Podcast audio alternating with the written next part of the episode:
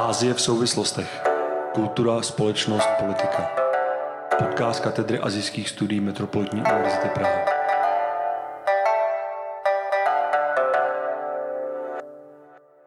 Dobrý den, vítáme vás opět po měsíci u dalšího dílu podcastu Ázie v souvislostech. Dnešním tématem, kterému se věnovali Aleš Karmazín a Richard Turčáni, je regionální obchodní partnerství. Nejdříve ale zprávy, tak pojďme na ně. Hongkongská předsedkyně výkonné rady Kerry Lamová si nedávno v televizním rozhovoru postěžovala, že se jí kvůli absenci účtu a kreditní karty doma vrší hromady bankovek. Podle Lamové je pro ně absence jakýchkoliv bankovních služeb důsledkem sankcí, které na ní a jiné další úředníky byly uvaleny spojenými státy. Tyto sankce souvisely s přijetím kontroverzního bezpečnostního zákona v Hongkongu, který podle kritiků ohrožuje svobodu a podrývá tak autonomii regionu. Díky tomuto zákonu je pak například mnohem jednodušší potrestat protestující, jako byla například Agnes Chow. Již po začení v srpnu tohoto roku začali její příznivci přirovnávat právě k folklorní postavě Mulan, což i v návaznosti na nový stejnojmenný hraný film od Disney jen tak pro zajímavost dalo vzniknout takzvanému Mulan meme. Jehož pointou je právě přirovnání Agnes Chow v kontrastu s předchozí animovanou americkou verzí a čínskou filmovou verzí postavy k té pravé Mulan. Každopádně USA obvinili Lamovou a ostatní právě za potlačování svobod. Sama Lamová se ale nechala slyšet, že toto jednání od Spojených států bere spíše jako velkou poctu, jelikož je dle vlastních slov neospravedlnitelně postihována. Kerry Lamová je se svým ročním platem, který činí v přepočtu zhruba 15 milionů korun, považována za jednoho z nejlépe placených lídrů na světě. Vláda jí nicméně vyplácí v současnosti mzdu pouze v hotovosti a nezbývá tak nic jiného, než platit pouze bankovkami, které se jí navíc, jak sama uvádí, hromadí a kupí doma. Od soboty 28. listopadu zavádí Čína cla ve výši 200 až 212% na australská vína. Třetina vývozu australské vinné produkce přitom končí právě v Číně. Víno ale není jediná vývozní surovina, na níž byla uvalena vysoká cla. Patří mezi ně například uhlí, cukr a ječmen, maso, ale i dřevo, které Čína dokonce zakázala dovážet úplně. Toto jednání ovšem ohrožuje vzájemnou dohodu o volném obchodu, která se má už tento prosinec dočkat revize. Jedním z vysvětlení takového chování Pekingu je pomsta australské vládě za jejich žádost o mezinárodní vyšetřování původu koronaviru. Od podání této žádosti jsou vztahy mezi oběma zeměmi poněkud vyhrocené a jsou podle některých názorů nejhorší za poslední dekádu. Čínské velvyslanectví následně předalo Austrálii seznam dalších prohřešků, mezi něž patří také rušení víz čínským vědcům a novinářům, dále vyloučení značky Huawei z 5G sítí a samozřejmě podpora Hongkongu a Tchajvanu, nebo také obhajoba lidských práv v Xinjiangu. Nová cla však činí australská vína v podstatě neprodejným produktem. Nicméně oficiálním zdůvodněním vysokých cel je prohlášení Pekingu, že jde o antidumpingová opatření. Téměř dokonale zachovaná 12-metrová kostra plejtváka, jejíž stáří se odhaduje na 3 až 5 tisíc let, byla objevena začátkem tohoto listopadu zhruba 12 kilometrů západně od Bangkoku v Tajsku. Experti doufají, že díky takto dokonale zachovanému nálezu se podaří odhalit více podrobností ve výzkumu hladiny moří a biodiverzity, ale také více poznatků ke geologickým podmínkám typu sedimentů a biologickým společenstvím té doby. Více informací ohledně nálezu a jeho stáří odhalí až radiokarbonová metoda datování. A tato malá zajímavost byla pro dnešek poslední zprávou a teď následuje hlavní rozhovor. Dobrý den a ahoj. Eh, vítám vás u pořadu Ázie v souvislostech. Tento díl, který jste si právě naladili, bude věnovaný projektu Regional Comprehensive Economic Partnership, nebo také v angličtině dost známý pod, pod zkratkou RCEP, anebo v češtině pod, eh, pod jménem Regionální ekonomické partnerství. Jde o zónu volného obchodu, přičemž dohoda o této zóně volného obchodu byla podepsána právě teď v listopadu 2020. Moje jméno je Aleš Karmazin a hlavním hostem dnešního podcastu bude Richard Turčáni, Ahoj Richarde. Ahoj Aleš, děkuji za pozvání. Eh, děkujeme, že si přijal naše pozvání. Richard působí na Univerzitě Palackého v Olomouci, na Mendlově univerzitě a také na Středoevropském institutu azijských studií v Bratislavě. A na všech těchto těch institucích se věnuje eh, politice, ekonomice a bezpečnosti ve východní Asii a také čínské domácí a zahraniční politice a určitě nám pomůže objasnit eh, význam tohoto toho projektu a celého toho tématu, které dnes budeme diskutovat. Eh, Richarde, já bych se rád na začátek zeptal eh, na RCEP, přestože ten, ta dohoda o tomto projektu byla podepsaná teď v listopadu 2020, jak jsem říkal, tak ten projekt má mnohem delší historii. Tak můžeš nám zkusit říct vlastně uh, na úvod, jakou historii to má a co to vůbec jako rámcově je za projekt? Jasné, tak v prvom rade RCEP eh, momentálne je najväčšia zóna voľného obchodu na svete a vlastne aj najväčšia zóna voľného obchodu v histórii na svete um, čo samo o sebe um, trochu znázorňuje nejakú dôležitosť a vlastne to, prečo sa o tom asi aj uh, dnes rozprávame. Uh, táto zóna je väčšia ako severoamerická nafta alebo ako Európska únia. Um, tie samotné jednania, ktoré nakoniec vyvrcholili podpisom dohody, trvali približne 10 rokov. Z tohto pohľadu sa to môže zdať, že to bolo dlho, ale uh, vlastne obchodné zmluvy, z, m, takéto multilaterálne obchodné zmluvy sú extrémne zložité vyjednať. Uh, vlastne aj RCP obsahuje tisíce a desať tisíce strán s detailami a s prílohami a podobne. Um, každopádne teda um, RCEP bolo podpis, bo, bola podpísaná a možno to, čo by som chcel zdôrazniť je, um, že teda obsahuje 15 štátov, 10 eh, štátov juhovýchodnej Ázie, teda ASEANu, a potom 3 štáty severovýchodnej Ázie, Čína, Japonsko, Južná Korea a k tomu Austrália a Nový Zéland. A India uh, sa nakoniec k dohode nepripojila, aj keď v priebehu času um, to tak vyzeralo, že by sa pripojiť mohla. A to, či sa India ešte v budúcnosti pripojí, zostáva otáznym. Možno to, čo by som ešte chcel povedať hneď na úvod k pochopeniu RCEP, je to, že vo východnej Ázii dlhodobo prebiehajú také dva multilaterálne projekty, ktoré voči sebe v určitej miere um, sú v nejakom konkurenčnom postavení. Um, jedna nejaká, uh, jeden, jeden prístup je taký, ktorý sa nazýva azijský a a, a často býva označovaný, že je v ňom lídrom Čína. A naopak druhý je označovaný ako azijsko-pacifický a zúčastňuje sa tam aj Spojené štáty, aj štáty z amerického kontinentu, teda z druhej strany Pacifického oceánu. A teda v týchto integračných združeniach je niekedy označované, že, je tam lídrom, že sú tam lídrom Spojené štáty, alebo že teda je tam aspoň nejaký balans medzi Spojenými štátmi, Čínou a ďalšími. A toto je podľa mňa veľmi dôležité uvedomiť si, že uh, RCEP momentálne teda znamená nejaký úspech tých azijských integračných združení, keď ten konkurenčný uh, projekt tzv. TPP, Trans-Pacific Partnership, uh, vlastne bol podpísaný pred niekoľkými rokmi, ale nakoniec z neho USA vystúpili a teda um, aj preto je dnes RCEP vnímaný a um, vlastne ako nejaký úspech Číny, ale k tomu sa ešte určite dostaneme. Mm-hmm. Děkuji, Richarde. Když o tom takhle mluvíme, tak mohl bys aspoň nějak rámcově přiblížit, eh, jaké vlastně opatření tenhle ten projekt RCEP přináší. Když jsme říkali, že je to teda zóna volného obchodu, tak eh, vlastně o co tam jde jakoby rámcově. Samozřejmě, jak jsi říkal, tak má to stovky až tisíce stran, takže asi nemůžeme, ani, ani, ani by to nešlo, mluvit o všem. Ale o co tam jde? Jde tam o snížení cel, nebo jaká další opatření tam, tam jsou? Áno, v princípe, tak ako hovoríš, e, tak ako iné zóny voľného obchodu, RCP e, znižuje cla a tým teda um, má prispieť k jednoduchšiemu obchodovaniu v rámci tých štátov, ktoré sú pripojené. Je dobré povedať, že rôzni ekonomovia, ktorí teda robili analýzy RCEP, tvrdia, že tá ekonomická pridaná hodnota projektu nemusí byť až taká hlboká.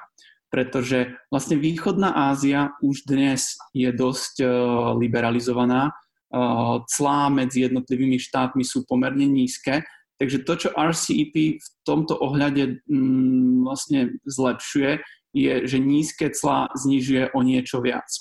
Um, okrem toho RCEP uh, zabezpečuje niekoľko ďalších vecí.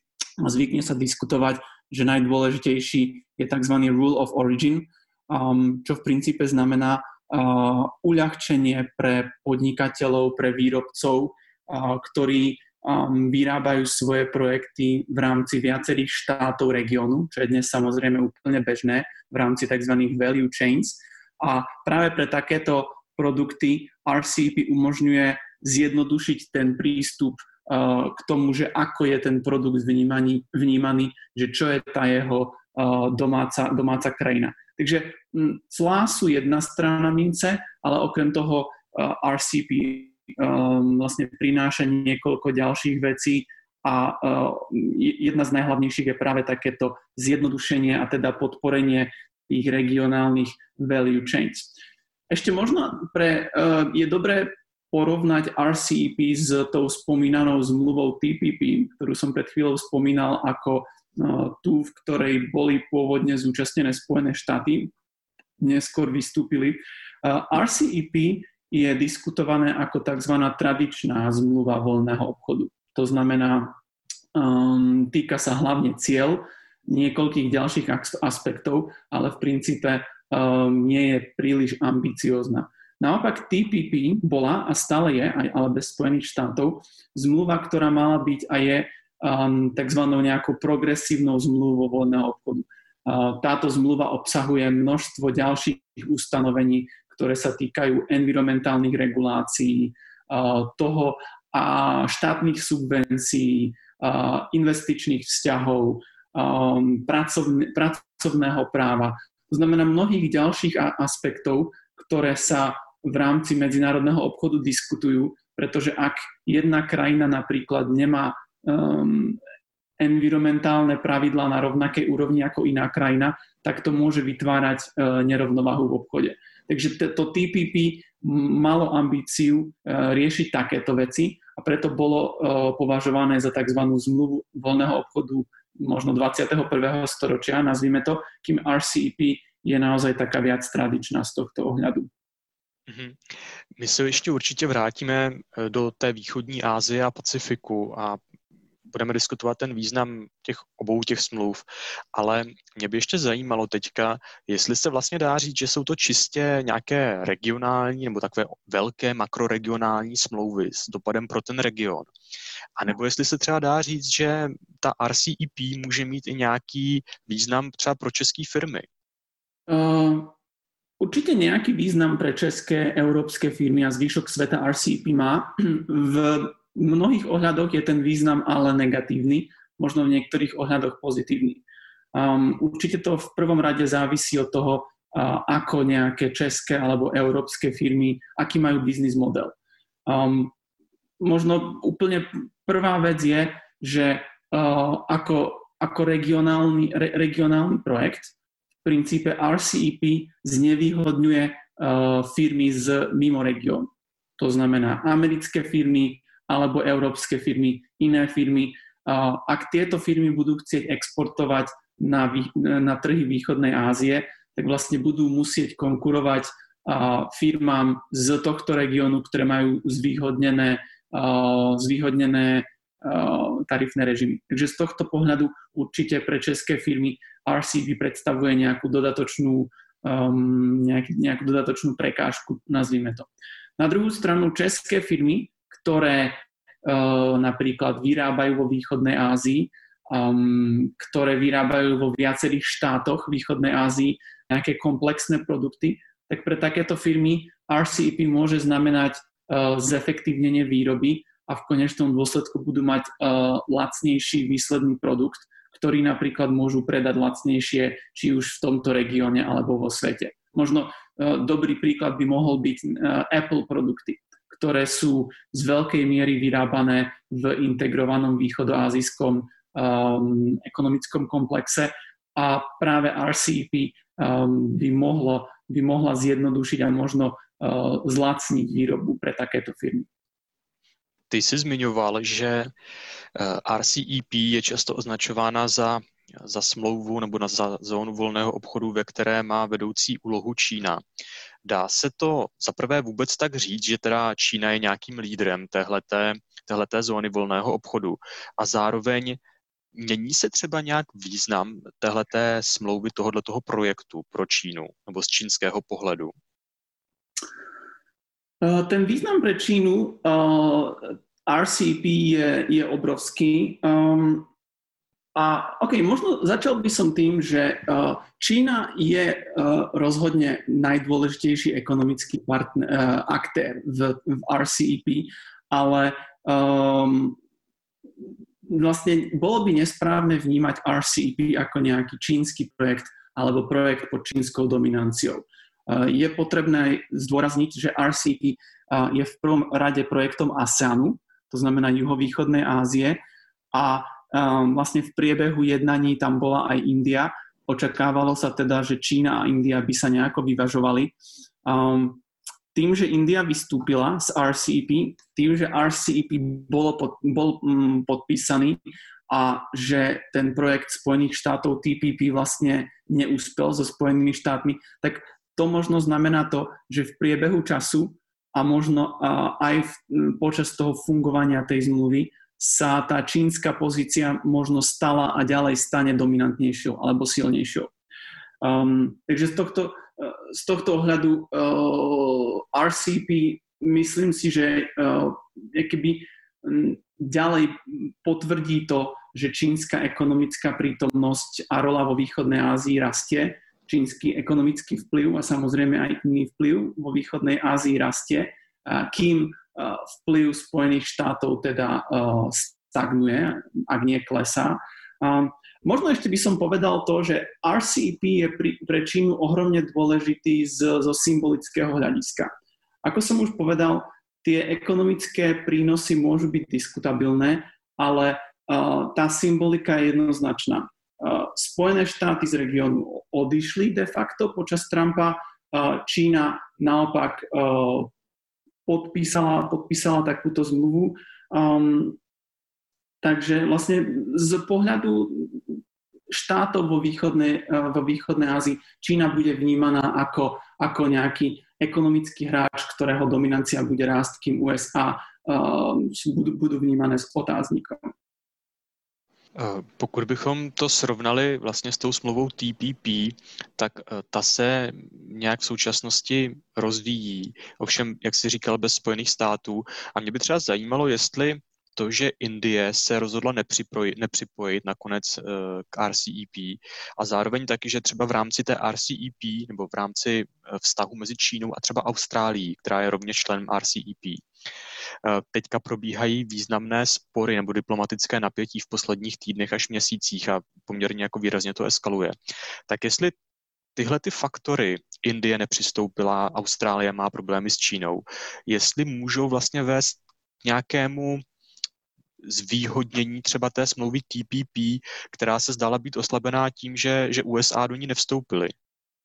Mm, tá pozícia Indie je, um, dá sa povedať, um, ona nie je úplne prekvapujúca pre to, že India uh, nevstúpila do tejto zmluvy. India tradične nie je nejaký uh, medzinárodný aktér, ktorý by bol veľmi um, nejaký liberálny, čo sa týka uh, medzinárodného obchodu, uh, najmä z, z, pod uh, vodcovstvom Modim sa ďalej nejak potvrdzuje taká nejaká snaha Indie trochu sa separovať. Mnoho analytikov tvrdí, že táto pozícia Indii uškodí, um, že práve kvôli takém, takémuto protekcionizmu um, vlastne až do 90. rokov sa ten indický ekonomický rast príliš nerozvíjal. Naopak mnoho analytikov poukazuje na to, že ten čínsky ekonomický rast, ten neskutočne rýchly čínsky ekonomický rast je v mnohom výsledkom aj čínskej snahy a otvorenosti k e, medzinárodnému obchodu. Vlastne e, po tom, čo sa Čína stala v roku 2001 členom Svetovej obchodnej organizácie, tak e, tá čínska rola vo svete neskutočne vzrástla. A v princípe India sa momentálne zriekla aspoň z časti niečoho takéhoto. Mm, z geopolitického hľadiska samozrejme to, že India v RCP nie je, ako som už povedal, mm, nejak zvýši ten vplyv a moc Číny v rámci tohto združenia. Čo sa týka Austrálie, tak e, to je, to je pre mňa veľmi, veľmi uh, zaujímavý vývoj. Um, vlastne austrálsko-čínske vzťahy sú v poslednom období veľmi, veľmi napäté. Uh, oni boli napäté trochu už posledné roky, ale uh, vlastne počas tohto roku uh, sa zhoršili uh, až na toľko, že momentálne napriek tomu, že Austrália a Čína sú súčasťou RCEP, tak Čína hovorí o ekonomickom bojkote austrálskych produktov a, a o rôznych bariérach. Toto si myslím, myslím si, že Čína si týmto paradoxne zase z opačného hľadiska, Čína takýto krok Číny vlastne môže podkopávať ten dobrý imič, ktorý si Čína uh, možno vybudovala pristúpením k RCEP. Pretože uh, v konečnom dôsledku RCEP je nejaká zmluva medzi suverennými štátmi a tieto štáty si navzájom veria, že budú dodržo- dodržovať uh, dohodu, ku ktorej sa zaviazali. A pokiaľ Čína takúto dohodu nebude dodržovať, napríklad vo vzťahu k Austrálii, tak e, tá dôvera voči Číne aj medzi ostatnými štátmi RCP, ale aj do budúcnosti jednoducho bude otrasená.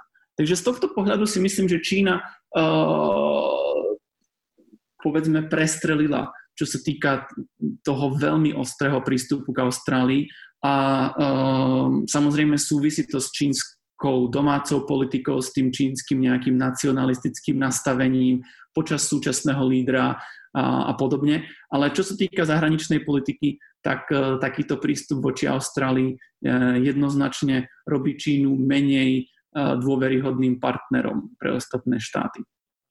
Hmm. Teď otázka možná na Spojené státy americké a na Joe Bidena jako, jakožto zvoleného prezidenta. A dokážeš odhadnout, jestli USA pod Joe Bidenem by měli zájem se připojit k RCEP, jestli se to vlastně dá vůbec eh, říct a případně, i když jsme se tady bavili o té druhé smlouvě, transpacifické partnerství, TPP, tak jestli by třeba USA naopak třeba nechtěli vzít zpátky ten svůj krok toho, že se vzdali členství v tom TPP, tak jak, jestli dokážeš odhadnout vlastně členství USA v těchto těch dvou smlouvách? Môžem sa k tomu samozrejme vyjadriť. Je dobré povedať, že Biden nemá úplne jasnú pozíciu voči týmto zmluvám a vysvetlím aj prečo, prečo je to tak. V princípe um, členstvo hlavne v TPP a čiastočne možno aj v RCP by, by malo pre Spojené štáty uh, výnosy, jednak geopolitické, ale aj ekonomické. Um, na druhej strane je tu zase problém tej symboliky. Um, vlastne RCEP a v princípe členstvo Spojených štátov v RCEP nie je vlastne ani veľmi diskutované. RCEP, ako sme si povedali, bolo vždy vnímané ako dohoda uh, tej azijsk, azijského typu integrácie a uh, bola to vnímaná ako nejaká um, tradičná uh, dohoda voľného obchodu. Um, a ako sme povedali, je to vnímané ako do určitej miery čínsky preferovaný projekt. Takže uh, ťažko si predstaviť, že Spojené štáty by vstúpili do RCB. Um, ak by som to mal porovnať, tak je to možno podobné ako predstaviť si, že Spojené štáty by začali podporovať uh, čínsku novú hodvábnu stezku. Um, možno by to pre nich bolo výhodné, ale vlastne tá symbolika toho, že, um, že by niekto podporoval nejaký projekt uh, konkuren- nejakého hlavného konkurenta, to robí veľmi nepravdepodobné. Druhá vec, prečo sa možno Biden k tým, hlavne ani k TPP nevyjadroval, uh, je americká verejná mienka, ktorá uh, nie je úplne jednoznačne uh, naladená voči, voči TPP a vlastne Trump z TPP urobil um, veľmi populárnu tému a, a vlastne Trump hneď na začiatku svojho, uh, svojho uh, prezidentstva z TPP vystúpil, čo bolo vnímané uh, medzi, u mnohých Američanov ako nejaký dôkaz toho, že Trump um, robí politiku vlastne pre americké záujmy. Takže z tohto pohľadu, aj napriek tomu, že možno odborníci uh, sa zhodnú, že TPP bola a je pre Spojené štáty výhodná, tak Biden asi musí zvažovať, že do akej miery uh, si chce možno, uh, povedzme, pohnevať tú americkú verejnú mienku. Hmm. Dá se nějak říct, jestli hm, ten projekt RCEP může ovlivnit i mezinárodní bezpečnost, řekněme v oblasti Ázie, Pacifiku nebo východní Asie. Je to ekonomický projekt, ale na druhou stranu má velký obecný význam. Mm, čo sa týka bezpečnosti, možno uh, takto, RCP jednoznačne má uh, politické, strategické a z tohto pohľadu aj bezpečnostné implikácie. Um, v princípe um, ako som už niekoľkokrát uh, povedal, tak uh, na RCEP sa dá pozerať ako na nejakú súčasť americko-čínskeho uh, rivalstva. A z tohto pohľadu je úplne jednoznačné, že RCEP uh, proste podporí čínsku moc, čínsky vplyv uh, prakticky v každom ohľade, ekonomickom, symbolickom, politickom uh, a tak ďalej. Z tohto ohľadu vlastne ten podpis RCP na konci prezidentstva Donalda Trumpa je podľa mňa úplne jasný príklad toho, k čomu viedla tá uh, Trumpová politika izolacionizmu. Um, že jednoducho uh, Amerika sa stiahla z medzinárodných organizácií, z integračných združení, z rôznych regiónov a ten vzniknutý priestor bol zaplnený Čínou. Pretože pripomeňme si, že pred 4 rokmi uh, sme sa takto bavili o veľkom americkom víťazstve uh, toho, že bol podpísaný TPP a že Čína naopak a ten konkurenčný projekt RCP uh, vlastne zatiaľ nebol úspešne ukončený. No a za tie 4 roky sa tá situácia presne obrátila. Samozrejme, bavili sme sa o Bidenovi. Môže sa stať, že sa Biden uh, naspäť zapojí do týchto integračných projektov, ale je dobré si povedať, že ten odchod Spojených štátov počas Trumpa mal obrovské negatívne dopady pre nejakú americkú kredibilitu. Ako sme si povedali, rokovanie o takýchto uh, zmluvách voľného obchodu je extrémne časovo uh, náročné a ak štáty jednajú 10 rokov o niečom a potom jeden zo štátov vystúpi, a to je a to ten naj, najdôležitejší, najväčší, tak uh, napríklad v Japonsku to americké vystúpenie bolo vnímané veľmi, veľmi negatívne. Říká Richard Turčáni. Richarde, já ti děkuju, že jsi přijal naše pozvání do tohoto podcastu. Ďakujem, Aleš. Pro dnešní podcast Azie v souvislostech je to od nás vše. Děkujeme, že jste si i pro tentokrát na nás udělali čas a příště se budeme těšit na slyšenou.